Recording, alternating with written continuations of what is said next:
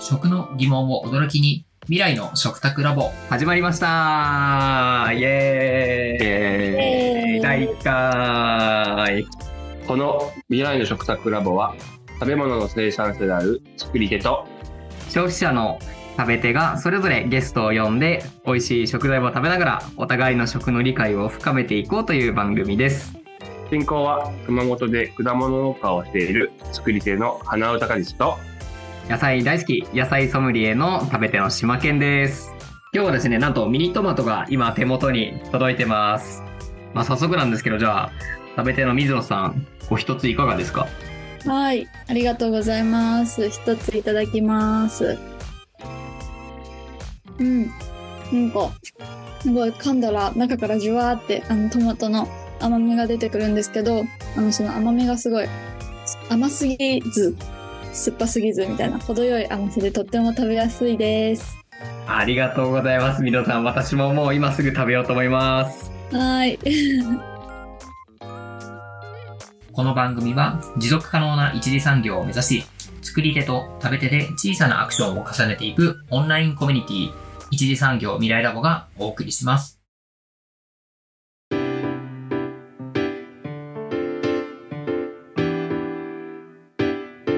じゃあ早速花歌さんからゲストの方紹介していただいてもいいですか？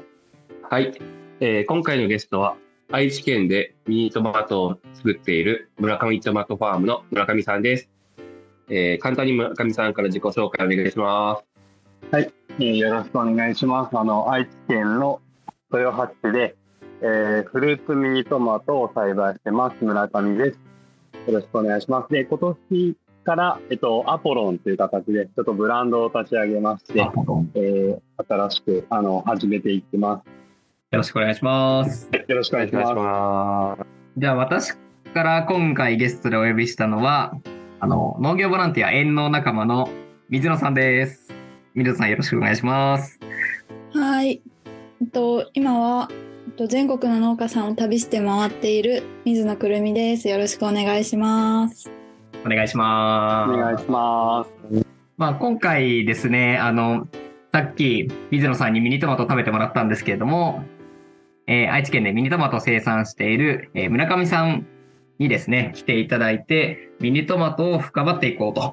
まあ、あの、ミニトマトをテーマに、村上さんにもいろいろリアルなとこを聞きたいなと思ってますし、逆になんか村上さんの方からも、消費者、食べてぶっちゃけミニトマトのこと好きっすか？みたいなあーはい。今日もいろいろ聞いていただけたらなと思うんで、お話できたらなと思ってます。よろしくお願いします。お願いします。じゃあそれで言うと今回あの仲良しの村上さんをあのゲストで呼ばせてもらったんですけどあの農家さんっていうと結構なんていうのかな、うん特化的であの畑を桑で耕してるみたいな、はいちょっと日本昔話みたいなイメージもあると思うんですけど、村上さんってどんな栽培でしたっけ？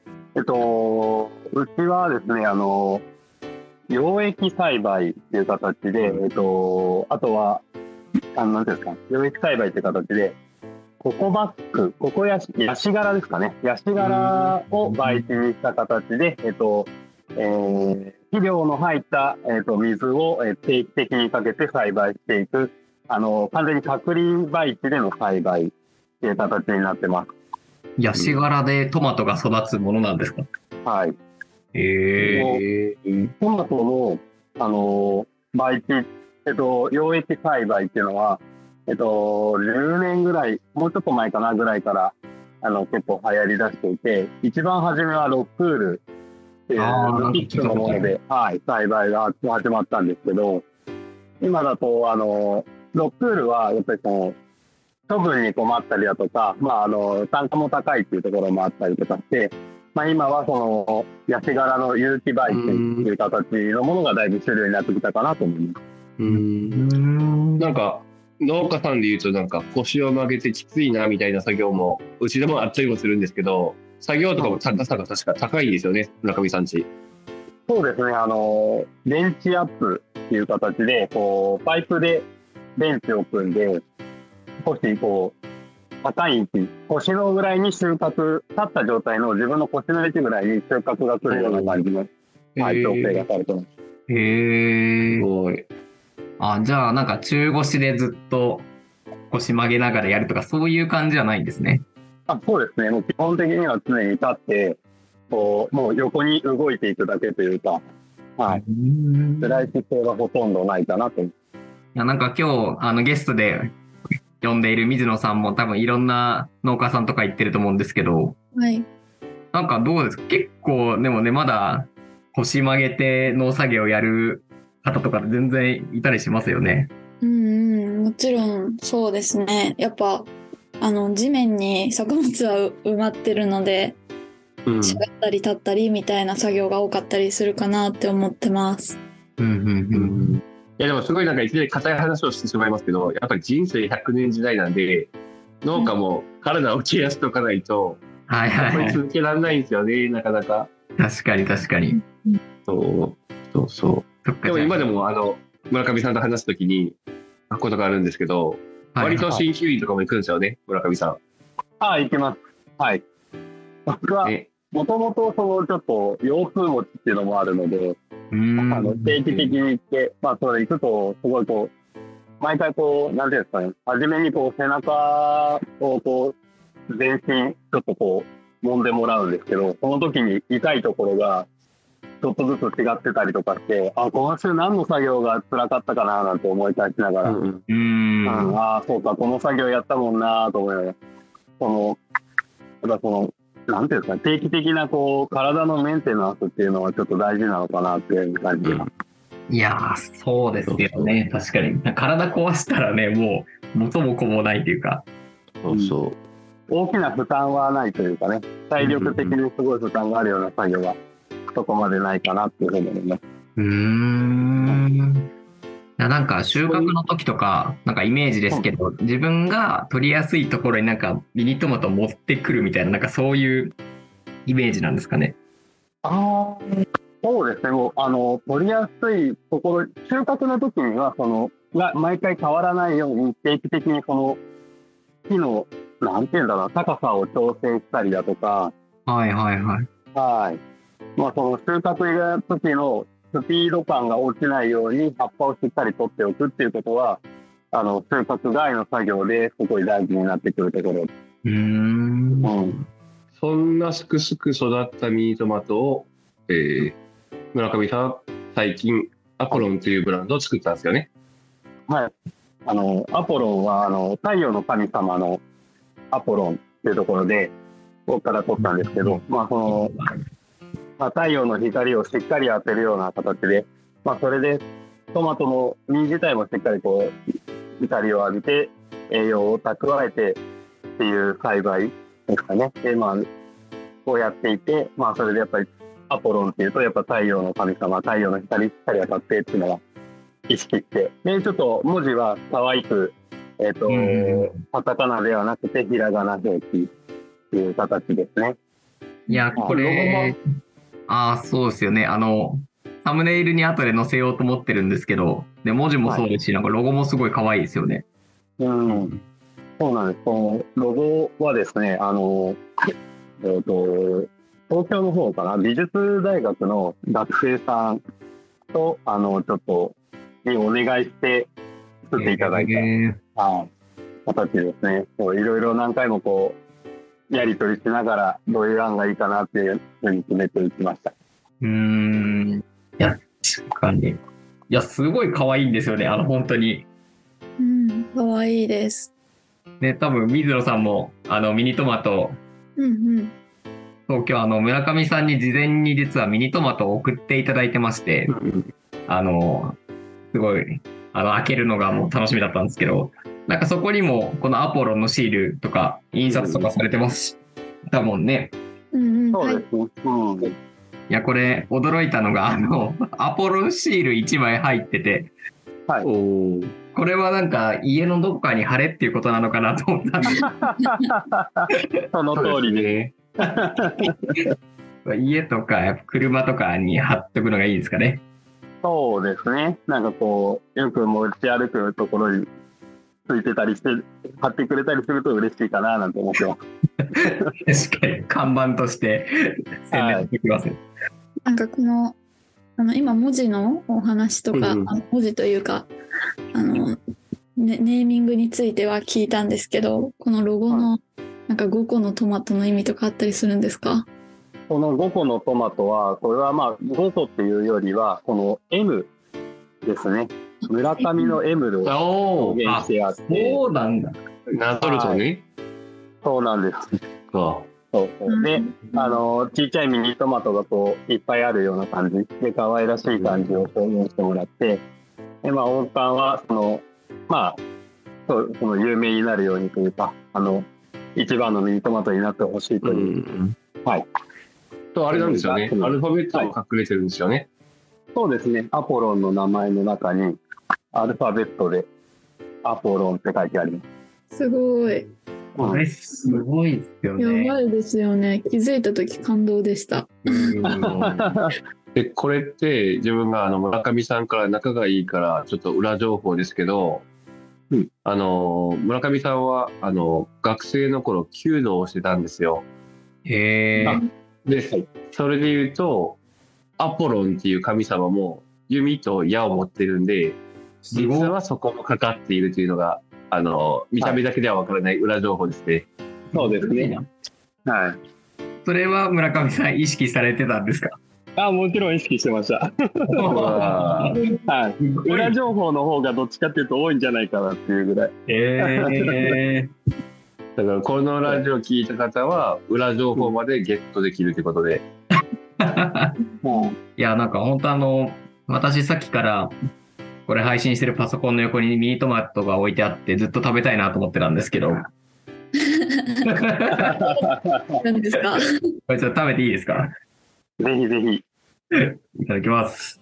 なんか色が結構濃いなって思ったんですよね、開けた時。おお。はい。そう、なんか濃くて美味しそう。うん。あ、結構あれですね。あの、なんか爽やかっていうか、あのそうですね。うん。うん。これは、あれだな。なんか私すごい好きなトマトです。酸味と、なんか甘みがすごいちょうどよくて、なんかおやつ感覚と結構パクパクいけちゃいそうな、はい。ありがとうございます。美味しい。やっぱりその、今もう春になって5月 なんじゃないですか。5月になるとやっぱりそのトマト自体も、やっぱりこう冬よりは水分をすごい求める。なので、どんどんどんどんこう、いっぱいこう水分を吸って蒸散して、ってってこう、成長していくんですけど、やっぱりそうするとこう、えっと、すごいこう、濃厚なトマトっていうのはやっぱり冬のトマトで、そこからだんだんこう、ジューシーさが増してですね、甘みと酸味がすごいバランスが取れてくるっていうのが、やっぱり4月、5月のトマトなのかなというふうに感じます。へえ。なんか、じゃがいもとかだと、その、新じゃがと、ね、その、いわゆる普通のじゃがいもとか見た目が違うんで、味も違いそうだなってわかりますけど、ミニトマトとかだとやっぱ見た目が一緒なので、やっぱり季節でもそう味違うんですね。そうですね。やっぱりその、結構その、なんていうんですかね、一般的に皆さん、トマトの旬って夏だと思われてる部分があるかなと思うんですけど、はい。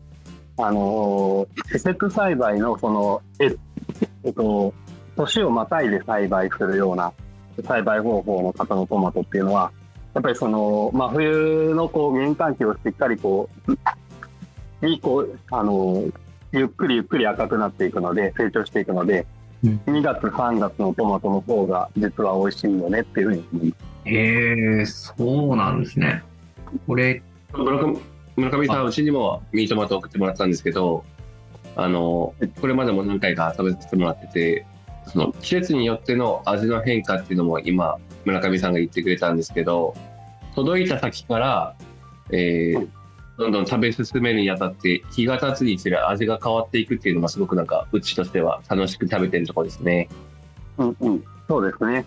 あのやっぱり取れたてが美味しいっていうふうに思ってもらえるのも嬉しいかなとは思うんですけど、結構そのミニトマトって追熟をする食べ物かなと思っていて、なので食べた、届いてすぐはちょっと酸味が強いなって思われた場合は、2、3日置いてもらったりとか、常温ですると、こう、ゆっくりその酸味がですね、コクに変わっていきますんで、へえ。はい、そういう味の変化があ面白いのかなと思いますね。えー、めっちゃ楽しみ。あと常温で置くんですね。そうですね、あの、冷蔵庫に入れたり出したりしちゃうと、うんうん。あの、やっぱりそのトマトの結露っていうのかな、その、ね、割れちゃったりとかも結構あるんで、もし冷蔵庫で保管されるんであれば、例えばヘタはもう取った状態で保管してもらうのがいいかなと思って、ヘタだけ取って、洗ってしまうともうそこで水分でこうちょっと割れやすくなっちゃうかなと思うので、ヘタだけ取って保管してもらって、食べる前に一回洗ってもらうみたいな。そんな感じがいいかなと。えー、先に知りたかった。もう冷蔵庫入れちゃいました。一緒です。いやー、え、いやでもね、今の時期はもう本当、どんどん暖かくなってきちゃうんで、もう本当、常温に置き続けるのもちょっと怖いなーなんて思ってるんですよ。ちょっとやっぱりそこが、うんあのーこっちとしてどのようにその消費者さんの方に伝えていっていいのかなっていうのは難しいなって思ってますね。うーん。え、村上さん、さっきの話で、え、ミニトマトって、ヘタついたままの方が保存効くんじゃないですか？ヘタがついてる方が、まあなんだろう、その結構保存状況によってはカビが生えてきちゃったりとかもしちゃうんで、うーん。こう長期保存っていうか、ちょっと時間かかりそうだなって時は先にヘタ取ってもらった方がいいのかなと思います。えー、うん、なんかこれすごい、なんか意外ですよね。なんか結構ヘタつけたままの方がなんか鮮度落ちないのかなみたいなイ。メージされること多いのかなと思うんですけど、うんあった方がいいんですね。そうですね。ええそれならあれですね、お弁当のなんか映え写真を撮るときは、ヘタをついたミニトマトで写真を撮って、その後ヘタを撮ってお弁当で持っていくっていうのがベストですね。そうですね。もう家でしっかりね、お母さんがしっかりできた、作ってもらった状態でこう一番撮ってもらうのが一番綺麗ですしね。持っていく途中でちょっとずつこう、ゴソゴソゴソゴソって、動いちゃったりとかすると。顔崩れちゃったり。はいはいはい。確かに。いや、意外でした。え何か水野さん、あの、調理で生で食べた方が今一番いいって話をしてますけど、なんか調理してみようっていうなんか料理の案みたいなのなかったり、あったりするんですかえー、調理の案は、んうーん、ないかも。そのままいきますか？はい。えー、なんかありますか？島健さん。えー、なんだろうな。私よくやるのは、あの、ミニトマトをオリーブオイルとニンニクで炒めて、うんそ。こにあの溶き卵を入れて、なんかトマト卵みたいにして食べるのすごい好きですね。おー、すごいな。美味しそう。ううんん、結構好きです。今回すごいたくさん送ってくださったので、ちょっと確かに料理に使うのもありですね。うん。なんかこれ聞いてみたかったんですけど、なんかミニトマト農家の、まあそのご家族でとかで、やっぱりミニトマト死ぬほど食べるものなんですか、えっと、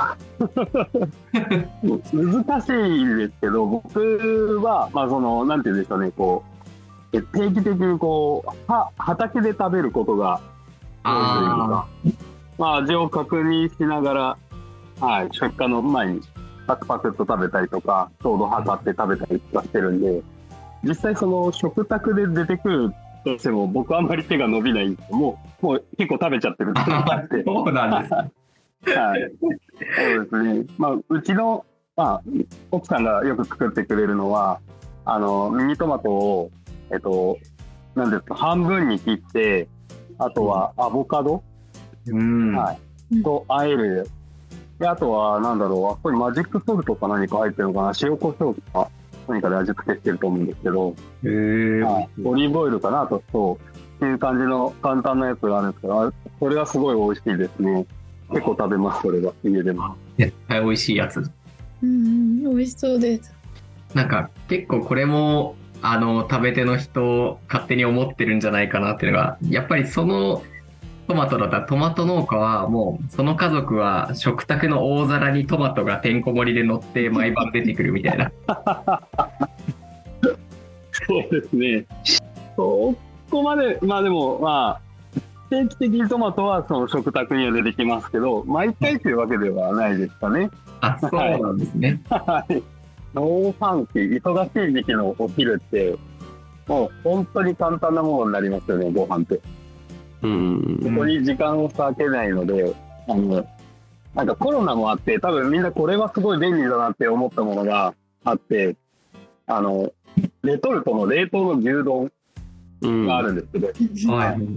あれ多分あの、今回あの、えっと、花歌さんコロナになった時とかも、あ、これが絶対いいって言って、みんなでこう送って、花歌さんちの冷蔵庫、冷凍庫が多分牛丼だらけになったとかあるんですけど、うん。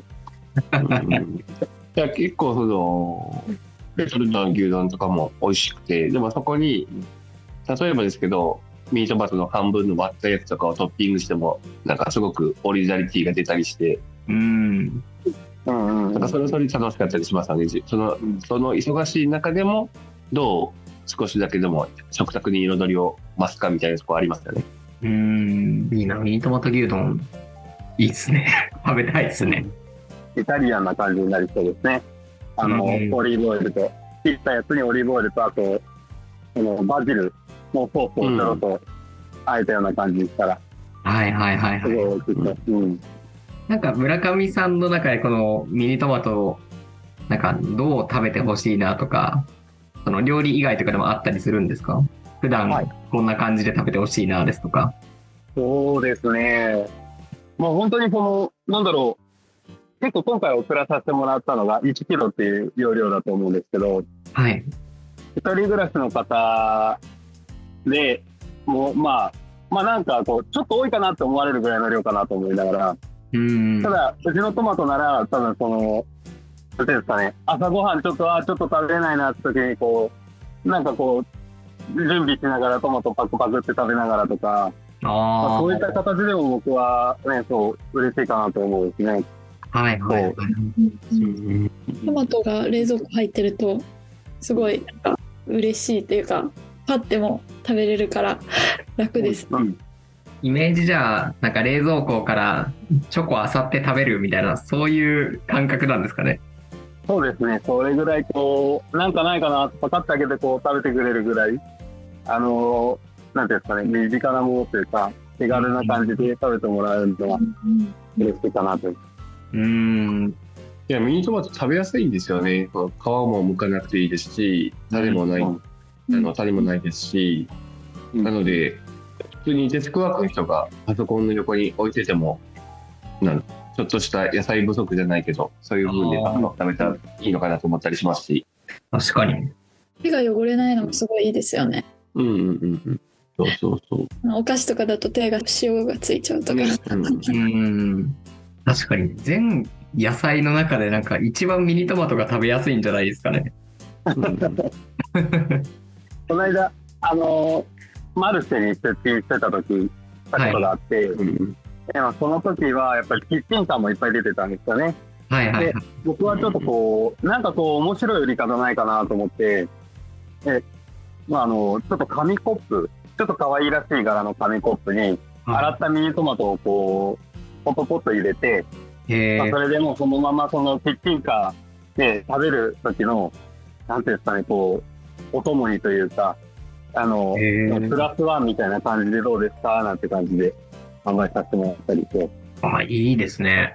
はい。なんかイメージ、あの、あれですよね、鈴カステラがその紙コップの中入ってて、爪楊枝で食べる。はい、そんな感じで。あ、いいなぁそのキッチンカーいいですね。最寄り駅に欲しいですね。うやっぱりこうね、キッチンカーってこう、なんていうんですかね、こう、こってりしたものが多いというか、ちょっとヘビーなものが、ケバブ。うん多い。そうそうそうなんです。まさしく僕、ケバブサンド食べましたけど、その時えこうで、こう、味が濃いなって思った時に、こう、ね、こう、トマトでリセットしてもらったら、うん。うん、いや、確かになんか、いいですね。トマトのすごいイメージ、今日だけでも変わって、なんかやっぱり実家にいた頃とかだと、なんかサラダの、まあ、レタスあって、キュウリあって、その上にトマト2個乗ってるみたいな。なんか付け合わせ的な結構イメージだったんですけど、なんかそのおやつ感覚とか、なんか口直しとか、まあ、すごい気軽に食べれるなって確かに思いました。うん。えなんかスうんーパーとか行くとすごいいっぱいトマト並んでると思うんですけど、うんなんかトマトを選ぶコツとかあったりするんですか？あ、トマトを選ぶコツ？難しいですね。まあ僕もあの、この最近スーパーさんの方も、あの、お取引始めさせてもらって、うん。あの、うん。スーパーさんで、明らかにこの品種というか、ここの産地のものを推してますよっていうのはあると思うんです。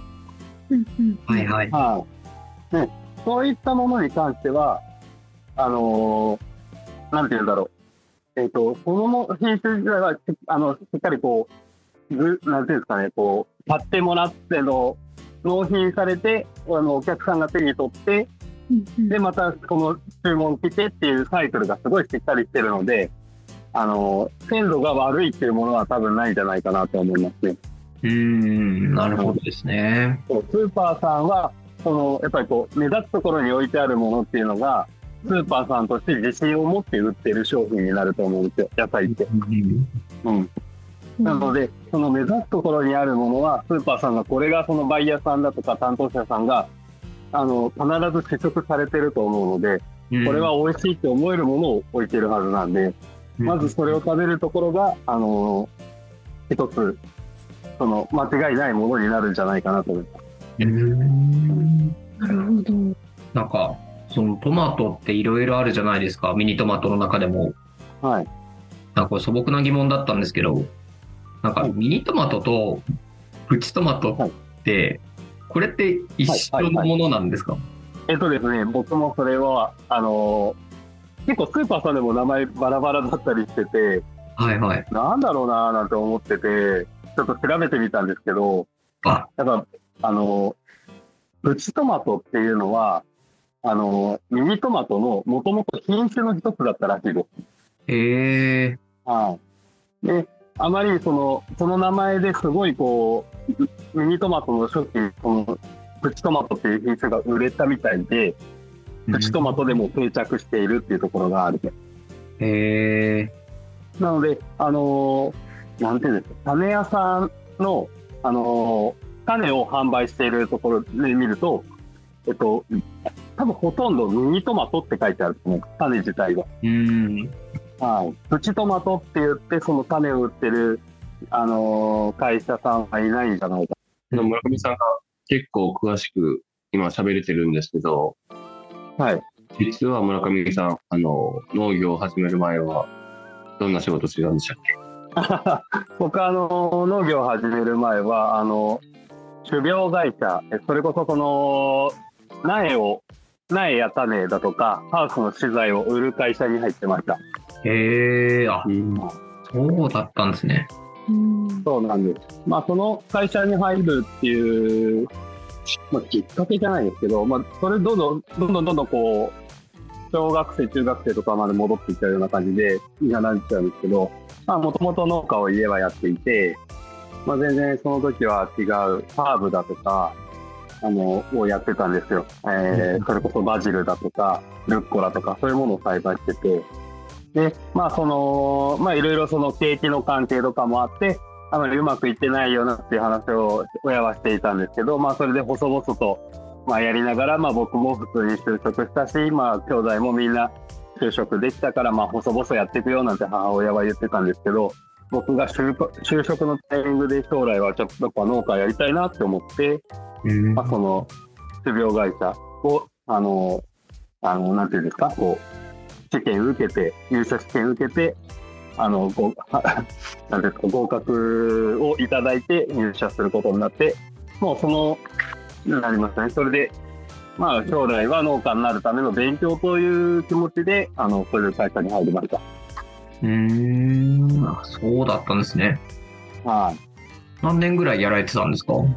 えっと、30になる年に辞めたので、うんえー7年ぐらいになると思います。はじゃあ、ある意味なんか、種苗会社とかでなんかいろんな野菜を見た上で、その、はいってなったんですよ。い、そうですね。まあ、あの、まあ農業って、その、なんていうんでしょう。やっぱり、地元に根付いてるものがやっぱりその産地として、まあ、認識されていて強いっていうんですかね。まあその、まあ言うても生活していかなければならないんで、しっかり売れるものっていうところになってるんですけど、うん。まあこの、豊橋市で言うと、あの、もう一応その、愛知県でもまあ農業のすごい大きな一大生産地、まあ豊橋市、田原市っていうところがそうなんですけど、豊橋市は、あの、やっぱり強い品目でいくと、えっ、と、キャベツと白菜と大玉トマトとミニトマトっていう、大体それぐらいの4つだったんですよ。で、まあ、その、キャベツは、あの、まあ、僕もその営業やってて、結構いろいろ品種も知ってて、いけるかなとは思ったんですけど、やっぱ土地がすごい必要で、うん。あの、言うなれば僕はその、そこまで大きい、施設農家だったので、親の代までは。代親の代また。そう、なので、あの、そんなに土地を持っている農家ではなかったんですね。うん。なので、あのー後から入っていって、土地をどんどんこう、買うなり借りるなりっていうところと、あと重量物なので、そのキャベツや白菜が、ここはちょっと厳しいよなっていうのがあって、外れたんですよね。で、大玉トマトかミニトマトっていう形で、どっちがいいかなって考えてたんですけど、まあ、あのー種苗会社で勉強したとはいえ、素人だなっていうふうに思ってて、自分は。うん。で、だからまあ、その、素人でも失敗しないものっていうふうに考えて、大玉トマトって、あの、失敗してしまうと、実を、実が、実にその病気が出たりとか、障害が出ちゃうんですよね。うん。で、一つあたりの大きさがすごい大事になってくるし、はい。その量、なので失敗した時のダメージがでかいなっていう。はい。で、ミニトマトは本当にその、きっちりこの作業さえこなしていけば、あの、ある程度量が取れるだろうという見込みのもと、うん。ミニトマトを選んだっていうのが、はい、ミニトマト農家になったきっかけですね。へえ。やっぱりその食べてもらった時にこう、美味しいじゃんっていう顔をしてくれるのはすごい嬉しいんで、うん。あこれもう多分普通のトマトには多分ちょっともう戻れないなっていうふうには思ってます。ああ、なるほど。あの、さっきお弁当にミニトマトを入れるっていうお話をしたんですけれど、あの、村上さんのところにもお子さんがいらっしゃって、今では、えーお子さんたちのお弁当にミニトマトが入っていることもあると思うんですけど、はい。あの実は今日収録時で言うと、明日が母の日なんですよ。確かに。それで言うと、あの、こんなに立派に育ちましたと、村上さんからお母さんに感謝の言葉を聞きたいですけどね。そうですね。あのーえー実はその収納するっていう時も、あの、形としてはずっと親元収納という形で、今までやってきました。はい。で、まあ、いろんな、その、まあ、栽培することに関しては僕がメインではやってたんですけど、やっぱりそのね、こう、経営の面で言うと、やっぱり親の名前を借りないといけない部分がうん。ずっとあって、で、うちは母親が今、まあちょっと、父親はちょっともう早くに亡くなってるんですけど、母親がメインでやってくれてて、はい。まあ、やっと本当に今年、それで今年やっと経営以上をするという形になりまして、まあ本当に母親にはすごい迷惑をかけたなと思って、まあここから本当ゆっくりしてもらえるような、あの、ように、ちょっと自分が頑張っていかないかな、なんていうふうには思ってますね。こんな感じでいいですか？いや、すごいいいお話聞きました。いきなり感動エピソード。じゃあ最後に、あの、ミニトマトを愛している日本の全国の皆さんに一言お願いします。はい、そうですね。えっと、ミニトマトを今、あの、もう、あの、南は熊本から、あ、宮崎かなから、え北は北海道まで全国各地作ってます、本当に。あの、食べれない時期っていうところは、時期っていうか、本当、スーパーに置かれないっていう時期が全くない食材かなと思います。うんあのこの中でね、こう、時期によって美味しいところっていうのは、あの、移り変わっていきます。常にやっぱり南が美味しいとか北が美味しいとかそういうわけではないですし、えっと、なんて言うんだろう、その、本当本当に季節によって産地も変わっていきます。なので、あの、季節と産地を感じながら、あの、いろんな産地のスーパー、えっと、ミニトマトを食べてもらえたら、あのミニトマト農家全体、みんな、あのあの、盛り上がっていけるし、えっと、みんな、こう、どんどんどんどんもっと頑張っていいもの作っていくぞっていう気持ちになるので、あのぜひたくさんミニトマトを買って食べてください。はい。えー本日は愛知県、えー村上トマトファームさんから村上さんと、食べてで、えー農業ボランティア縁の仲間の、えー水野さんにお越しいただきました。お二人ともありがとうございました。あありがとうございました。ありがとうございました。またお願いします。